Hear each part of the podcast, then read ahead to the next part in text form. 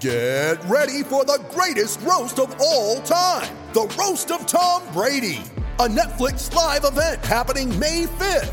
Hosted by Kevin Hart, the seven time world champion gets his cleats held to the fire by famous friends and frenemies on an unforgettable night where everything is fair game. Tune in on May 5th at 5 p.m. Pacific time for the Roast of Tom Brady, live only on Netflix. When you need mealtime inspiration, it's worth shopping Kroger, where you'll find over 30,000 mouthwatering choices that excite your inner foodie. And no matter what tasty choice you make, you'll enjoy our everyday low prices, plus extra ways to save, like digital coupons worth over $600 each week. You can also save up to $1 off per gallon at the pump with fuel points. More savings and more inspiring flavors make shopping Kroger worth it every time. Kroger, fresh for everyone. Fuel restrictions apply.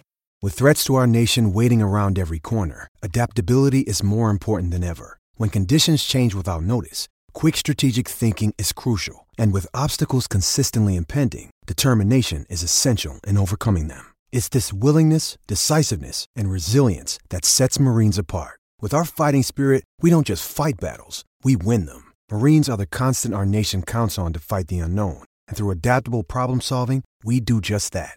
Learn more at marines.com. So it's uh, all for play for still. I think so. Do you want to bet against us?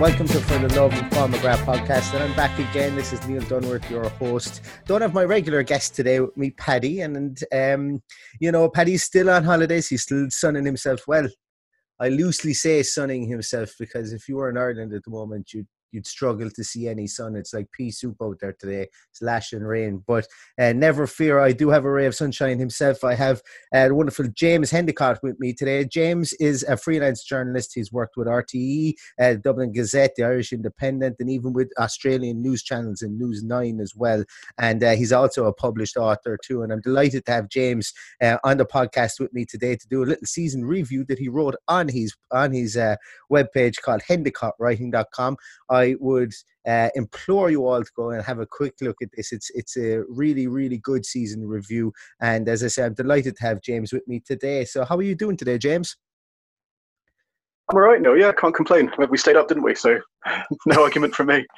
exactly. I should have prefaced this with the fact that James is a lifelong Aston Villa fan. Um, he's living here in, in Ireland at the moment, and uh, and as I say, he is a lifelong Aston Villa fan. He's wearing a wonderful Macron Irish Lions Supporters Club, the Cure Leukemia jersey. It's a real banger of a jersey there. He's got it on at the moment, so he dressed for the occasion for the for the podcast as well, and uh, uh, I like that too. James, do you want to give us a little kind of a rundown on on your your Aston Villa obsession, how it started? You know, maybe uh, how you ended up in Ireland, I suppose, as well, because that's always an interesting story. Sure. Yeah. The the Villa thing is um, my my family. Large parts of my family come from Birmingham, and well, I grew up in the south, kind of down near Southampton. Um, the Birmingham connection was always there, and uh, I started going up to games when I was about probably nine or ten. Uh, had a season ticket throughout my student years, so four or five years stood on the Holte. Um, and then I moved to South Korea to teach English. And uh, obviously, it's harder to follow Villa from there. It's a three or four in the morning job for most games. Mm. And uh, I met my wife there. Uh, she's from Mayo, and uh, ah. I ended up back in Ireland. So, a bit of a strange kind of weaving tale, but that's the way it went. Exactly. I, and the reason I'm not in Limerick anymore and I'm up the west coast in Galway here is because same as you for the love of a beautiful woman as well. So uh, yeah, it's uh, you have to you got to do what you got to do.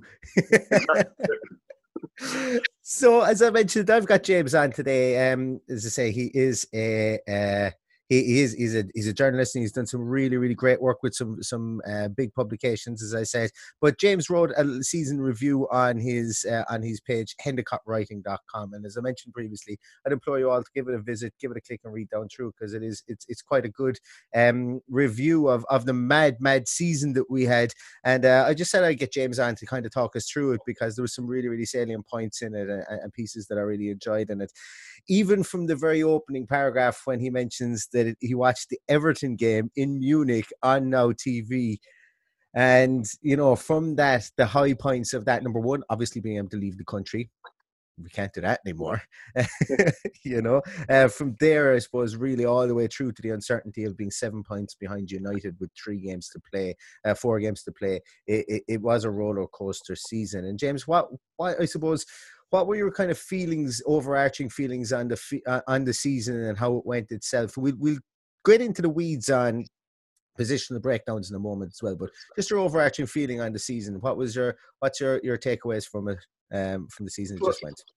I, I, think it's been a weird one because if we conceded that late goal to West Ham, there's no doubt it would be considered a bad season. But I mean, we came up fifth in the championship. Uh, if you look at the team that came up, I mean, there's an argument that that was as good a team as the one that played in the in the Premier League this year, especially once you factor in Tammy Abraham. And uh, the team that we put out was, you know, it was championship level. It was upper end of the championship level. But let, us not kid ourselves. Aside from Jack Grealish and John McGinn, this is not a vintage Villa side. And uh, I'd have taken 17th at the start of the season. The fact that we did it the way we did made it totally euphoric, of course. But I mean, on balance, by by one goal at the end against West Ham, I'd say it was a reasonable season. I'll take it. Yeah, that's kind of my views on it as well. I, I'm I'm an overly optimistic person by nature um, to my detriment, I think a lot of time. Um, I have, I follow, you can see it behind me. I follow the Cleveland Browns in the NFL. Jesus, that is optimistic. For a lot of years, I, I'm, I'm from Limerick. I followed Limerick GAA, Limerick hurling, Limerick football. That was optimistic up until 2018. Um, you know, and then obviously following Aston Villa, even mm. though there's a huge following in Ireland, I think the one of the big questions is do you still follow Aston Villa? You know, like when we were in the championship, people were saying that as if I could just turn it off, like it was a tap because I didn't follow Liverpool or United. And and you know, God forbid you said to a Liverpool fan ten years ago, "Do you really still follow Liverpool? You know, they haven't won anything in ages." You'd actually be kicked out of whatever pub you were in because there'd be so many people trying to lynch you. So I, I think I think from that point of view, you know, you make some you, you you make some kind of kind of good points in the fact that maybe I was definitely I, I certainly was one of those people that was overly optimistic at the start of the season. Um, I tried I tempered my opt- uh, my optimism I think throughout the season, but I always felt I would stay stay up. But when you look back at it in the cold lighted day, and we've done a season review already, myself and Paddy, but it's always good to review these again after the dust has settled, so that you aren't looking at it through euphoric glasses or you aren't looking at through uh, you know through through a different kind of lens. So when the dust settles, and that's uh, that's actually a good point in it that when you look back at it, really, because of the chemistry that we had in our team, didn't really have any chemistry, and it was an upper end uh, upper end championship uh, squad. Um, and and looking at the squad itself, James, looking at the squad itself, you know, you did a very very good positional breakdown and rated the squad, and, and to be honest with you, there's a lot of five out of tens, three out of tens, and stuff like that in there. And let's start with the defense. Do you want to chat to us about what your what your views on the defense was? I suppose really that encapsulates goalkeepers as well. Yeah, I mean, I think Heaton was a major loss early on. We have to say. I mean, I, I don't really rate Nyland particularly highly as a, a goalkeeper. I think he's okay, but uh, he flaps at a lot of things in the air. Um, Reina was definitely a better option in my opinion once he came in. Uh, it'll be great to have Heaton back next year. But you know, going across the back four, I mean, apart from Mings, or have any of those players played particularly well over the course of a season? I mean, there's been a lot of individual mistakes. Um, I think I gave them a five out of ten in the review, but that was uh, based off the fact that they really sorted themselves out there at the end, and we've got to give them credit for that. I mean, the last five, six, seven games, the defence really turned up, but the amount of individual mistakes before that is substantial, and uh, that concerns me. And you've got to ask yourself. I think a lot of Villa fans have been asking themselves, "What's the deal with John Terry?" You know, I mean, you've got a, a hmm. fantastically good centre back there, legendary centre back. I'm sure some of us have our issues with him, but we, we won't go down that road. But uh, how can he not sort out a back four, which on paper is fairly decent, into something more cohesive than what it was for the first 30 games of the season? It's a fair question, I think. I, I think it is. And actually, I'm going to kind of stick on the John Terry point because he's been rumored to be in for the Bristol City job. He's been rumored to be in for the Bournemouth job. Yeah. You know, taking the Villa and the claret and blue glasses off, obviously great defender in his time. Is he ready for this, or is this kind of these clubs looking at what maybe Frank Lampard has done, what Steven Gerrard has done up at Rangers, and thinking, yeah, we'll get this big personality in? Because I don't think anybody is ter- terribly impressed with anything he's done at Villa. Yeah, I mean, you've got to assume what he's doing is working around the defence.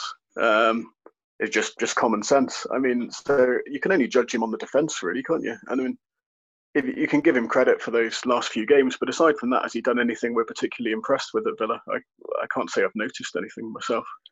No, and and I suppose really that for me he kind of falls victim. He could be doing fantastic things, but the reason that I would have questions about it and need to ask what's he actually doing there is that we've got a centre half in Dean Smith in there already. We've got a defensive player in Richard O'Keefe. So we don't really seem to have that attacking minded players. So maybe he's not getting the credit because we know that there's other defensive minds in there as well. And, and maybe we're being too harsh on him. But uh, look, as I say, um, I'm I'm still happy that he's here. Uh, I'm happy he's part of the backroom team. Uh, he works well with Dean Smith. There doesn't seem to be any animosity there. He also, do you know what? We need to it it must be difficult for him to have to take that back seat as well, being the guy who's been pushed out in front of the camera since an early age to be that leader. He's perf- he's been a better number two from that point of view of, um, I suppose being subordinate than Roy Keane was. Um, yeah. you know, and then a lot of, of like even even when we had Ray Wilkins, you know, Ray Wilkins was pushed out ahead of uh, of, of Sherwood. I think it was an awful lot as well. So you know, uh, he hasn't allowed his elevated celebrity status overshine Dean Smith because uh, which I think is good, and I think it's been good for the club as well because Dean Smith is the guy is the reason that we're there, you know. So that's yeah. I mean, I, I think overall the best thing you can say about the defense is if it carries on as it finished, then we have to give a lot of credit because it was the difference between going down and staying up at the end there. Mm-hmm. Um, but the less said about before that, the better. exactly, and and I'm interested in that article because you have that you give the defense a five out of ten, which I think is probably a fair enough rating considering the amount of goals that we leaked. But you have uh, three out of ten pre-COVID. Well, let's chat about uh, so a PC and AC. You know, I think that's yeah. what we what we'll we'll discuss it as. And uh, what were your views in the defense then? And maybe do you have a particular um favorite back four that you would play out of our stable of players? Um, I think the back four I'd, I'd, be forced to play at the moment would be the back four that finished the season. Um, but having said that, the only one of them I'm absolutely delighted with is Mings, to be honest. Um, but if you look back to the the pre-COVID kind of times, I think the the primary issue was the uh, the errors, wasn't it? It was people conceding the ball in stupid positions. It was bad passes. It was I think we had two or three occasions where we put the opposition striker through one on one with the goalkeeper off a pass from one of our defenders. Um, you just can't be doing that in the Premier League. So I don't know if it's a coaching issue or it's the actual players involved, but that would be the prime worry for me. That said, uh, if you'd start, you know, if you if you were rating the defence from, let's say, Everton onwards, the last few games, you know, you, you give them an eight or a nine. So how do you rate that over the course of the season? I mean, you'd have to say the improvement was so substantial. There's potential there for them to build together. Um, if we don't go out and buy three new defenders, I'm not going to be spitting my dummy out about it, you know. But uh, we need to see where it goes. Yeah, and, and, and, you know we've all seen the statistic. I think where we were in the bottom five in the league for shots conceded uh, pro, prior to COVID, and then afterwards we were actually up near the top. Uh, and our uh, the amount of shots we were conceding were on par with the amount that Liverpool were conceding pre-COVID as well, and we know that Liverpool had a pretty uh, a pretty uh, steadfast defense as well, um, which is interesting. Um, I think that I, I think the defense deserves an awful lot of credit. I think the there is a study that I've been doing. I just can't get around to finishing it. I've got a bit of a block on it at the moment. Um, of starting positions of our fullbacks in conjunction with starting positions of our central midfielders as well. And we will tie into the midfield in a moment. And there is yeah. a stark difference between what the way we defended pre-COVID and the way we defended afterwards. It's not just a case of well, we didn't let them get away more shots. The positioning of our of our wing of our um, our fullbacks in conjunction with the positioning of Douglas Luiz and Conor Owen is actually quite it's it's quite stark in difference to to to the the way that we, we set up prior to COVID.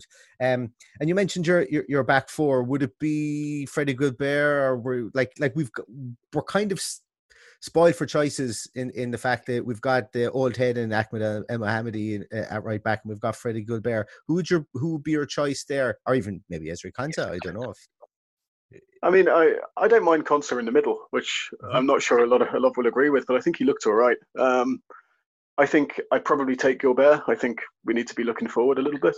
Um, I think he's probably got a better delivery on him. I know not, there's a lot of people who disagree with me about that because Elmo's set up a lot of goals, but uh, Guilbert, when he's had the opportunity, has looked really dangerous. Um, I think across the four or five of them who played any role towards the end, the the biggest thing that we did that we really need to carry on with is we weren't afraid to just get rid of the ball. There was a lot of trying to play it out the back earlier in the season, and uh, when it came to desperation time, we really can't concede a goal. There was the occasional just bang it out the back and be done with it. And you know what? We need a bit of that. We can't play out of a we can't play out of the back four every time. We can't play it down the wings and, and lose the ball and find um find we're two on two with the centre backs every game. It's not going to work. And banging it out to the forwards, I'm all right with that. And I think that that's that's actually a really interesting point because I think the play and once again the positioning of uh, our central midfield three was so open and kind of scattered earlier on in the season that when you were trying to play it out, uh, our midfield were taking the ball with their backs turned to where the oncoming like tacklers were coming from. They turned around and there was acres of space in front of them, and it was like I don't know, I don't know what I, I don't have time to run with the ball. Um, I just need to get rid of it, and it was kind of compounding the mistakes because we were so um we were probably pushed back so far on top of our defenders' uh, toes that we couldn't get the ball out of out of uh, out of defense the way that we wanted to. So that that is a, a, an important point that you mentioned there. That sometimes it just it needs to just put the laces through it so that we can regroup again and get back our shape and and, and defend um, as as we needed to. And that was something that we maybe saw after COVID. So moving on, I suppose. Well, yeah, we'll move on because I think there is only one real option at left back in in Matt Targett at the moment. Yeah, uh, yeah unfortunately, I think Neil Taylor, while he came in, did a decent job. I don't think he will be um, around in, in much of a capacity after after this off season, but we could be completely wrong on that one. But moving on to midfield, um, midfield I think was it was our marquee area. It's where all our best yeah. players were.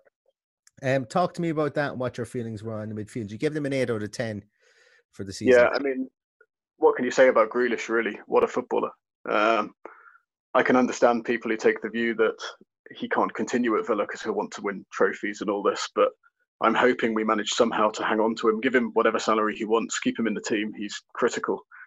But uh, you've got to credit McGinn and Douglas Luiz, especially towards the end of the season. Douglas Luiz really got it together. He was probably our best player for the running, mm-hmm. yep. in my view. Um, I mean, it's the one area of the team where if we start next season with exactly the same midfield as we finish this season, I will be happy enough. I mean, it's improvable, but not in anything like the level of the rest of the side. And uh, in Grealish and McGinn, we've got serious attacking threat. In Douglas Luiz, we've got that lad who kind of sits in, knocks the ball about, protects the back four a little bit. Fantastic player. I really, really rate all three of them. Um, in terms of the summer signings, uh, I, I realise obviously that El Ghazi was there a little bit before that. Um, Trezeguet not completely sold on those two yet. Uh, Trezeguet was great at the end of the season, did some real damage, but my God, does he lose the ball a lot? Um, they they both have potential. I think they're not quite there yet. But I mean, the other three, uh, what can you say? Really fantastic. Yeah, I, I, I completely agree, and I think that we were. Seven Paddy, I know from time to time we're pretty hard in on uh, on Trezeguet and El Ghazi, and I suppose when we think about it, there was no other options there. The guys had to play through poor form. They had to play through through whatever was going their way because we had Jota all right, but he didn't put up any trees. Um, he didn't do anything really of any note. There was Henry Lansbury, didn't really. Oh dear. yeah, yeah, and, and, like like what do we really do? We we obviously finished up the season with Jack pushed out onto the left because we needed to get bodies out there, uh, and yeah. so on. But uh, I think that you know once again doing season reviews in the cold light of day gives you a different perspective on things, and you take the emotion out of it and the feelings, and you start working with facts. And the facts really are were that Trezeguet's goal kept goals kept us up. El Ghazi's goal won us against uh, against uh, Everton, and uh, you know, yes, the, the the second Everton game, he didn't put his head where he should have, and and uh, you know he missed that that glorious opportunity. But maybe it wasn't as bad as as I suppose the the emotion would have led us to believe at that particular time. But one thing I do feel that they may have been was a victim of not having a striker that could allow them to maybe run off him and they had to do all the donkey work themselves and get up and down and also the fact that there was no viable second option if they were lagging if they were getting tired early in games. They were each other's option really because it was always El Ghazi off Trezeguet on Trezeguet off El Ghazi on and people were like oh my god this this substitution it's just it's always the same substitution. And yeah. what else would you do? You know what else do you yeah? I mean they're, not bad footballers. They're just not setting the world alight. I think it's fair to say. And next to the rest of the midfield, that really stands out, which is mm-hmm. possibly part of the issue as well. But I mean, the story of the summer is going to be a, a Grealish does he stay or does he go situation, isn't it? And uh, what I'm really hoping is that the board stand by their their 80 million, um, because I think a lot of the clubs that are in for him don't value him at that, and he's clearly worth the 80 million for Villa, and I absolutely don't think we should sell him for less than that. But uh, well, ideally, I don't think we should sell him at all. But I mean, if we have to let him go, I'd, I'd be wanting the 80 million. But uh, is he worth 80 million to Man United? Probably not. But should. That's going to be the story. Whether we can kind of stick to our guns, I think, this summer and hold on to it. Yeah, we were that's that's actually a good point that you make. That you make. Look, the the media will pan Villa for asking for eighty million. Say he isn't worth eighty million, but who are you to decide who is and who isn't worth eighty million? At the end of the day, Harry Maguire, Harry Maguire certainly wasn't worth eighty million. Yet you never question Man United's ability to purchase a person like that for eighty million. Whereas yeah. he's been he's been he's been awful since COVID absolutely awful since COVID came yeah. back, and, and he wasn't exactly tearing up trees before that. So do you pay 80 million for an attacking force like Grealish, who, to be honest with you, they don't have a spot for him in their team? I'm I'm a, yeah.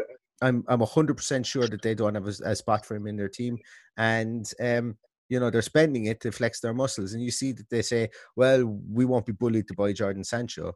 Well, yeah you also are saying you won't be bullied to buy Grealish for, for the money that they're paying yeah. for him. So you can't just turn into Daniel Levy at the moment, uh, you know, just because you feel like it. Yeah, I mean, the, the question that they have to answer, I think, to satisfy Villa and Villa fans is who are Villa going to bring in for 80 million when Grealish is gone? Yep. That's going to leave us with a better team than last year. Mm-hmm. And it really is that simple. And I can't think of anyone. I, I think we could reinvest that 80 million and we'd be starting with a worse side than we started with last year, absent Grealish. It's that simple. Uh, it uh, yeah so it's it's almost essentially that you've got a lovely house down by a lovely running bubbling brook. It's a fantastic house. It's got lovely yeah. setting nice old wooded trees around it. You're perfectly happy with your house. It's fantastic. And billy big balls comes up to you with a break of cash and goes i want to buy your house for 250 grand. And you turn around to him and go are you kidding me if I sold this house for 250 grand, I wouldn't be able to get anything like it for 250 grand again. I'd be down a couple of bedrooms. I wouldn't have the great setting that I have here. And he then he goes to you, I'm only willing to pay 250 grand. And you say to him, Hold on a minute. I'm not willing to sell, so I don't care what you're willing to pay for it. And then he goes, No, you have to take my 250,000 last offer or I'm walking away. And you're going, Fine, that's perfect. And then then they then he goes back and, and gets a lot of uh, auctioneer or estate agents to berate you with phone calls saying, "I think you should sell for two hundred and fifty thousand when you know it's completely the wrong advice." Essentially, that's what United and the media are doing with Aston Villa at the moment. It's like we want yeah. your player. You don't matter. I want it. I'm only willing to pay this. You should do exactly what I say. And Villa are saying, "No, I won't get the same player for for the for whatever paltry amount that you're offering, and this is the asking price. And even at that, we mightn't even sell." Yeah, and uh, at the end of the day, I mean, as much as I hate football revolving around money, we have the money. We don't need 80 million quid at Villa. Um, the question is more who's willing to come and play for Villa. And there are lots of people who are willing to come and play in the Premier League, but there are no replacements on a par with Grealish who are willing to rock up at Villa Park and take his place. And it, it really is that straightforward. And it's going to be ongoing the whole summer. There's no doubt about it. Yeah. But I'll tell you what, last night might mean something. We might get Benrahma. That could be interesting. Fingers crossed. Fingers crossed. Yeah, yeah. yeah fingers that, that, that would do some damage, I think. I had a we good were... laugh at Dean Smith last night, the way that he was almost giddy talking about Benrahma. He couldn't hide it that he likes the yeah. player, really wants to sign him, and, and that they lost, and that he was good. like it was the most telegraphed. I'm putting a bid in for Benrahma, you know, last night that I've ever seen. Yeah. So hopefully, well, we saw the end of that, didn't we? With United, it was the, completely the opposite side of it. It's like, oh no, they haven't gone down. Now we have to panic about not getting Grealish. Exactly. yeah. But that's the way football is now, isn't it? It's, what can you do, really? Absolutely, absolutely, and uh, yeah, I suppose now I'm sitting here saying that no, uh, you're not getting Grealish for 80 million. And I could be speaking out the other side of my mouth saying, well, we didn't get Benrahma, but he wasn't worth 28 million. He wasn't worth So that's the fickleness of football fans, I suppose, uh, I suppose, yeah. from that point of view. So we move on towards the attack. And what I think is fair enough to say was a much maligned area over the course of the year. We had three incumbents that really played an awful lot of the year up there we had Jack Grealish that played up there. We had India, Indiana Vassilev, but I don't think I'm going to count those, obviously, for obvious reasons in this uh, in this synopsis. You've given the attack a three out of ten, and you've you've gotten brackets probably generous there as well. And I think that is fair.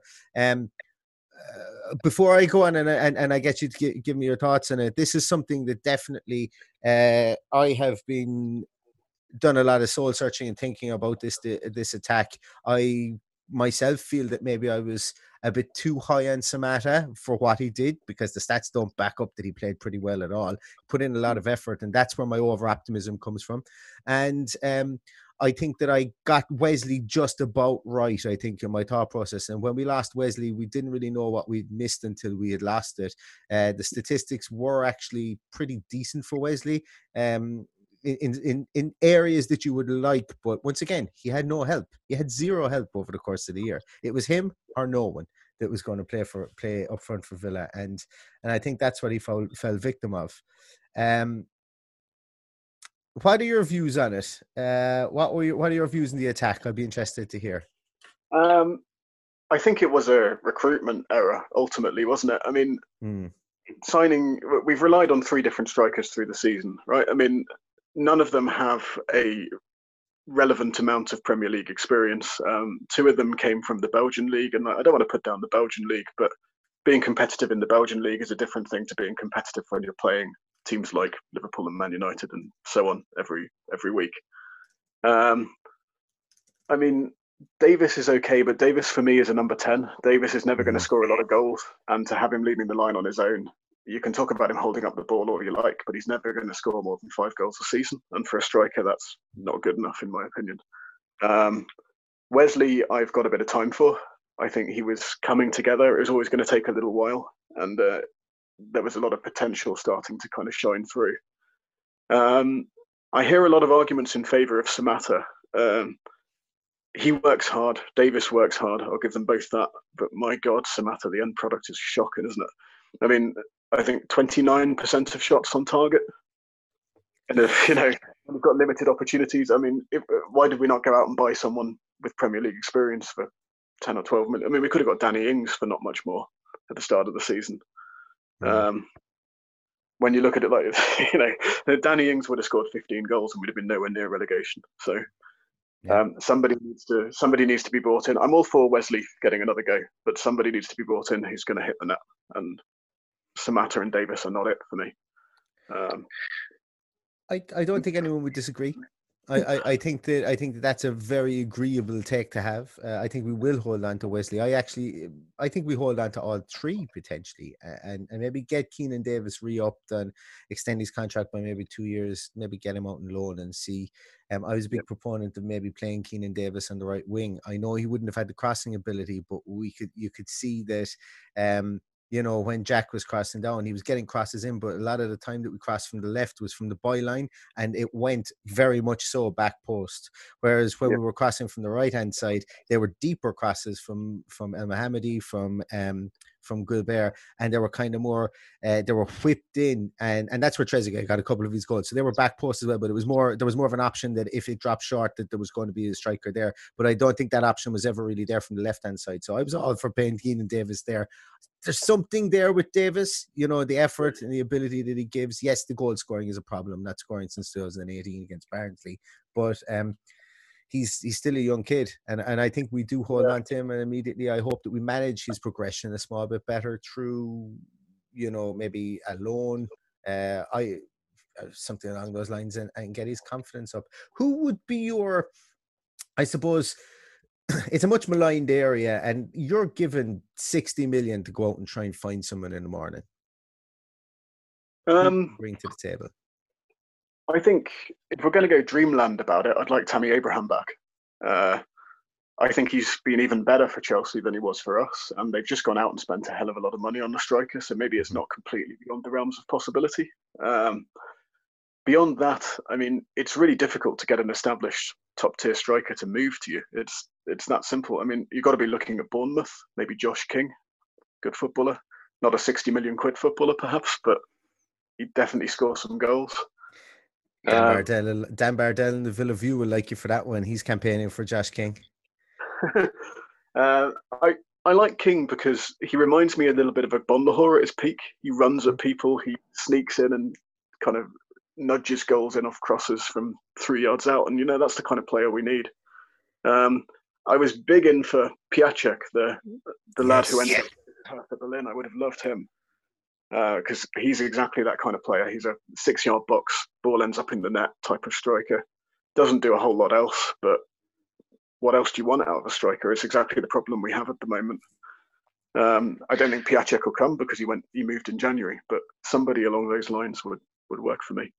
No, I've got a, I've got an alternative view on the fact he moved in January. I think he moved in January to free up funds for AC Milan. Hertha Berlin didn't exactly pull up trees. They they didn't get where they needed to in the in the German Bundesliga, and yeah. um, they are historically a club that isn't uh, isn't massively funded, I suppose, to to great deal because they're it, it's a strange one. They should be obviously being in, in Berlin, the capital of, of Germany, and and uh, uh, they, they don't really tend to get the, the the, the wads of cash like other clubs in, in Germany. I think he's there for the taking. I think if you come in, you offer eight to ten million more than they bought for him in January, that he's yours, and he's exactly the type of player I would think would work well in a Dean Smith um, offense because my own personal piece was that I wanted to bring in a young uh, a young you know, uh, firecracker of a player and then pair him up with Edin Dzeko.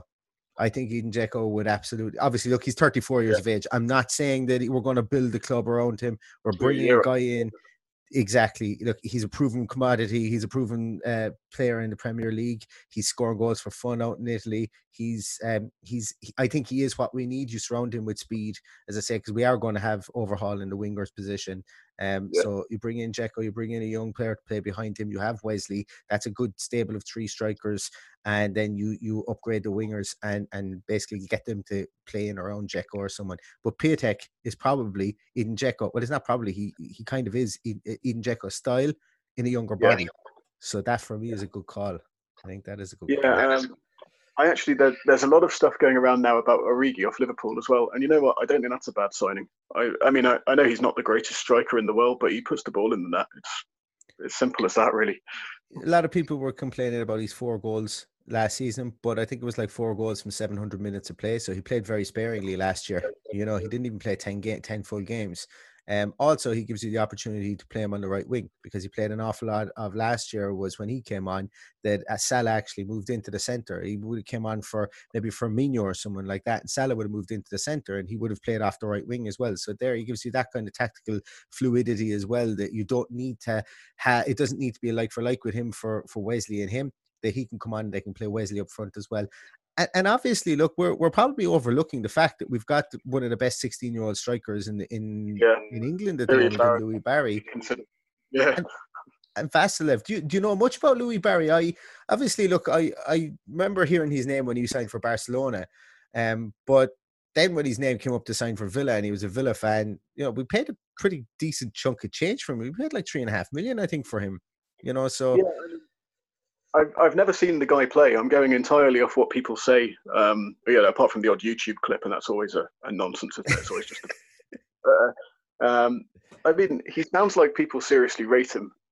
I mean, do you want to be throwing in a 16 year old? He's the kind of player that maybe give him a few cup games to start with, but I don't know. I mean, I definitely, I want to see him play a bit of football. He, there's enough hype around him that there's got to be something going on there. Uh, I would like to see him given a chance. Yeah, I think, and I think we will see him. I think you know, cup games. United didn't exactly feel confident in trying in Rashford when they did, and he's he, he took to it like a duck to water. Same with Mason Greenwood.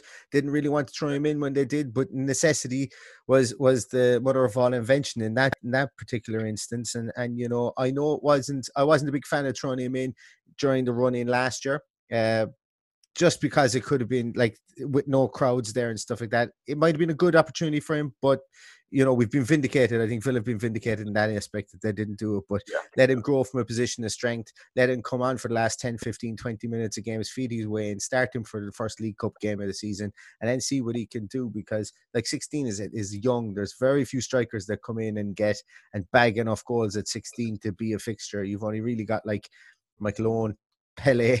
You know, we're talking about decent, decent strikers here, like, you know. And while everybody is all about Louis Barry, we don't know if he's anywhere close to a Michael Owen or Robbie Fowler, uh, a Pele, a, a, a, you know, a Messi, uh, any of these kids that are there uh, that, that we know have gone on to have longevity. I'd prefer to have Louis Barry come on as a 19, 20 year old and have longevity, 10 years with Aston Villa, and to come on as a 16 year old and flame out at 24. Yeah, it would be fun to find out anyway, won't it? But I mean, if, if he comes on in front of the Holte in the last 20 minutes when we need a goal and somehow yeah. gets one in, he's going to be playing a hell of a lot more if he does that, isn't he? But it's a case of how it goes, I think.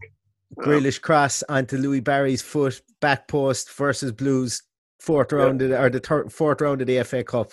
That's what yeah. we're looking for, isn't it? The Villa connection. Uh, that would be something yeah, fantastic. Back, uh, back when I was going to certainly every home game for a few seasons, we had a couple of lads. You probably remember them, Stefan Moore and Luke Moore. Yes, yeah. They, they looked like they were going to be really serious footballers, um, especially Luke and uh, they faded to obscurity. I mean, the two of them are. they've done nothing much worth noting in their careers, and uh, you don't want to do that to Barry either. So you're right; it is a balancing act. It's a question of how you work the whole thing out. Uh, I I think Stephen Moore has a taxi company in uh, in Solihull at the moment, and Luke Moore, if I'm not mistaken, was playing with Toronto and came out of retirement to have a a trial with Shamrock Rovers in the Irish League this year. I'm almost certain that he, yeah, he last played for Toronto in 2016. Uh, he's only 34, but I think yeah. he came, I'm, I'm certain actually, I am 100% certain he came out of retirement uh, and had a trial with Shamrock Rovers uh, this year. So we could have seen him um, in Tallaght Stadium this year playing in Ireland. But, uh, yeah, yeah, yeah, that would have been interesting. Yeah, he never really set the world alight. He only scored 42 goals in his uh, in his career, and you know his best ever time was with Aston Villa when he scored 14 in 87. But, you know, he pinged pinged around the Premier League with West Brom, with, with Swansea, and went out to, to Turkey and, and then to the then to the MLS. But uh, yeah, yeah, I, as I said, I'd much prefer to have a fully cooked Louis Barry than to have an undercooked Louis Barry that we overplay and then develops muscular injuries or you know maybe grows into his body too quickly because that can happen. Like just see Michael Owen the way he's his his uh, his career kind of flamed out because of hamstring injuries and just too yeah. much load on a body, too young. Yeah, I mean, the, the word seems to be that he's he's likely to be certainly more effective than any striker we have now. But I, I guess it's a case of wait and see, isn't it? It's you can't rush these things. I think the key phrase there is any striker we have now. I think that's what it was, which which mightn't have been too hard in some parts during the year. Um, I suppose just to kind of wrap it all in a bow for the for the for how you viewed the season itself. Obviously, we had a man at the helm. We've spoken about Villa fans. We've spoken about Grealish and, and Louis Barry, the Villa connection. But it all starts at the top, and we've got a Villa man over the team as well, and Dean Smith. What's your rating on Dean Smith for the year, and what was your what's your synopsis and how you think he he uh, performed his duties? Um, I have mixed feelings about Dean Smith. I mean, it's great to have a guy with such a fantastic history with the club in charge. Um, I'm certainly not by any means on the get rid of him kind of bandwagon. Um, my main concerns, apart from what I've already said about the defence, would be a lack of tactical flexibility, really. Uh, when we're a goal down with 20 minutes to go, you don't see Villa do a great deal different. We just kind mm-hmm. of play the same way most games. And that concerns me a little bit. Um, I'm, I'd hesitate to condemn him completely for it because I think there's a lack of options, and when there's a lack of options, there's a limit to what you can really do uh, in those kind of situations.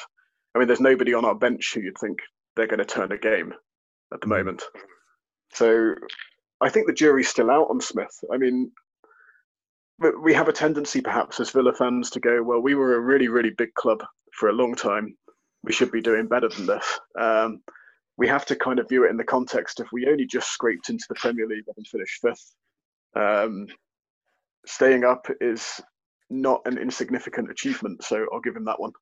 Maybe I'm being a little bit mean on on some of the positions, given we did finish 17th and most of us would have taken it. But we'll see. We'll give him another year for sure. Yeah, I'm I'm I'm all on giving him another year. I actually, I think he, I think, you know, he was proven right at the end. He was able yeah. to get. He was able to, to dig his heels in. When the what I like about Dean Smith is when the chips are down, when he's back against the wall, back is against the wall, and whatever other analogy you can think of. But basically, the one that always kind of comes to mind is when the shit hits the fan. When we absolutely have to win or get a result, he has come up trumps for this club every single time. When we had to yep. get, when we had to go we had to go on a 10 match winning spree in the championship. He found a way to go on a 10 match winning spree. When we had yep. to get uh, 8 points, what was it? 8 points out of out of 12. We had to just literally and that was to have any chance of staying up being 7 points down. He found a way to do it. Yes, yep. maybe it's taken him a while to get into his stride, but um there is definitely a lot to be said for that. And obviously, look, he's learning a new league. Uh, he would never have faced players like Kevin De Bruyne, like Mo Salah, and all those before. And even even the likes of Wilfried Zaha, or uh, you know, talking about teams in the middle of the middle of the league. You know, like there's there's a those teams have a lot of good players. Um, yeah. learning how to play with those styles, and, and, and I think he'll be a lot more kind of um, I suppose, cuter to the situation next year as as, as time goes on. I would be hoping he would be anyway. Yeah, and uh, you'd think that having clearly found a tactic that works towards the end, that that will be carried into next season. So I think it's reasonable to assume that we'll get more results out of higher placed clubs next year. I mean, I don't think any Villa fans are expecting much against Liverpool, City, so on. But I mean, to get nothing until the very late stages of the season out of anyone in the top half is a little bit concerning, and I can't see it going that way again next year. I mean, if we play the way we did in the last six or eight games, six or eight is probably overstating it. The last five, maybe, then we certainly shouldn't have that problem again. But uh, we will see. We'll see exactly, exactly. It's all to be written for next year, and I think recruitment is going to have a lot, a lot of bearing on that. Before I let you go, James, I did mention at the start of the at the start of the podcast that you have published a book, and it's a really interesting book. And, and I want to talk to you a small bit on that. It's about CONIFA, which is it's called CONIFA Football for the Forgotten, and essentially what it is, it's the untold of uh, story of football's alternative World Cup for smaller nations, principalities, and so on yeah. It, it, it, you know i it looks like a fantastic you want to give us a synopsis of it? Because there's some really exotic names in there and, and, it seems like you had you must have had a lot of fun researching it. Yeah i mean as much as i'm a villa fan my, i'm also very very interested in niche football i suppose lower league stuff and uh, people who get opportunities perhaps out of things that uh, that don't come from professional football that come from a different kind of back, backdrop. So, what the book is about is um, in 2018 there was a tournament for unrecognized countries, which essentially means places that um, FIFA don't accept belong within national football, like uh, Northern Cyprus and Tibet and Tuvalu and these kind of countries. Um, and they, they played out a 16 team kind of mini World Cup in London, and it's based around that, um, about the football side, but also about the politics behind it. So how do you organize a Tibetan football team given the, the Chinese object to the existence of Tibet? Or uh, if you live in northern Cyprus, you're supposed to play for the Turkish national team, but northern mm. Cypriots don't consider themselves to be Turkish. So, what's the story behind these guys going out and playing, even though they're banned from all UEFA competition? And they have a league, but they're, they're banned from UEFA competition, they're banned from FIFA competition. Um, any club that goes to play in northern Cyprus runs the risk of being banned from their own domestic competition. So, there's a real embargo on these kind of uh, situations and some of the stories behind these clubs are well, they're not really clubs i suppose but these entities is uh, they're really quite surreal um, some people were arrested for trying to form the teams um, had to make up teams entirely out of expat players because to take them from the actual region would cause political turmoil. Uh, so it's a football book, but it's it's about, uh, in a way, I suppose, identity politics and the idea of what is a, a nation as well as that. So, it's a real world. the, the, there's a really, you know, I was going to call it funny, but it, when I say funny, I mean kind of peculiar. Um, yeah. You got your shoelaces burned by some Hungarian ultras. Yeah, um, but, I mean, Hungary used to have a massive empire, as we know, and uh, that spilled over into modern day Ukraine and Romania and um, various different places. And these uh, these teams now form Hungarian national teams, for want of a better way of putting it, based mm-hmm. within Romania and Ukraine, and they're probably some of the best teams in CONIFA, actually. And uh, they were passionately followed in London, partly by, I suppose you could say, quite hardcore nationalist Hungarians, um, Orban types. Mm. And uh, I was, you know, trying to interact with people, whether I personally agree with their politics or not, and kind of find out what was going on. So uh, I was watching um, a a team called Land, who are the uh, Hungarian ultra team in a region of Romania, and uh, they, yeah, they, they were playing uh, somebody not very good, Matabeleland, I think, a Zimbabwean side, and uh, they turned up with kind of two or three hundred ultras in Haringey Borough in London, and I'm like, kind of try to talk to them, you know, what's going on, what are you all doing here? Tell me the story behind all of this, and one of them's in quite stunted English, telling me what's going on with Land, and the other one's kind of knelt down at my feet, slowly burning my shoelaces off so he can uh, attach his flag to the side of the pitch. So it was, it was there was nothing particularly, no, nothing violent or aggressive about it. It was just a, a, bit of comedy from his point of view. And you know what? I was stood there thinking this will be a great little bit of the book. I'll just let him carry on. that is amazing yeah and, and i'm sure like looking at, at, a lot of other things that, that are in the book there's there's some really kind of niche stories there that you, you just won't hear anywhere else and, and look um, i don't stand to gain financially or anything from the book but i'll definitely be be ordering a copy. Where where can we get the book? Because as i say this is a selfish piece for me. Is it completely sold out or is it still available um, the hard copies now are because it, it, came out about a year ago. Um, mm-hmm. They're directly from a company called Lulu. Um, if you go on my website on hendicottwriting.com, uh. there's a big picture on the right hand side of what the front cover looks like, and it's got all the ordering options on there. Um, it's on Kindle, which is probably the easiest way, but the hard copies are, uh, are through the publisher now. I did have a stack of about 200 of them in my living room, but they're all they're all gone now. well, uh, Lulu Printing are just going to be sending one here to Galway me because I've just uh, I've just got in there pay with PayPal. So oh, uh, that's I'm I'm really going to enjoy reading that because as I say, uh, there's I I'm, I'm a big fan of of that story that I won't hear anywhere else, and and and I suppose that like I might you might never hear these countries ever again, uh, you know, yeah. but it's it, it almost brings in an element, even though it's completely and utterly real world situation that you were in, it brings in an element of fantasy. So I would be reading this with my Lord of the Rings hat on as well, going these countries are completely made up, you know, yeah. but knowing that they actually aren't. But it's it, it's it's going to be yeah, I'm really I'm really really looking forward to that, and I've yeah, it's a strange world. I mean, some of them genuinely do feel a bit made up, whereas other ones, I mean, I, they're going to kill me for saying this, but there's a there's one called Cascadia, which is basically the west coast of the US, oh, um, and they've had a, a, minor separatist movement. It's borderline politically irrelevant for the last thirty or forty years. It's kind of a hippie save our forests type thing. Mm-hmm. Um, and it spreads over into uh, southwest Canada. So they've got like a southwest Canadian, northwest US side, which is a bit spoofy in my opinion. But um, at the other the other extreme, you've got um, Tuvalu, who are a UN recognized country, and they have a very long-standing uh, argument with FIFA about being allowed in. And FIFA is basically saying, "Look, you're, you're the only pitch on your entire island is also your airport." Um, we're just not letting you play international football. But I mean, that's not actually what FIFA rules say. FIFA rules say if you're a nation, you're allowed to play. So they're letting in Gibraltar, they're letting in, you know. And Gibraltar, talking about their their pitches being on airports, Gibraltar's landing strip for the airport is right beside the stadium. Ireland played Gibraltar earlier on this year, and literally the commentators had to stop at certain periods because the noise of the planes coming in and taking yeah. off was was so so great. Yeah, so it's a surreal world. I mean, it it kind of spans from the from the sublime to the ridiculous, I suppose. Mm-hmm. Yeah, yeah, absolutely, and uh, you know, I'm, I'm really looking forward to getting stuck into that book, you know, and and getting to read it uh, as as the next few days go on.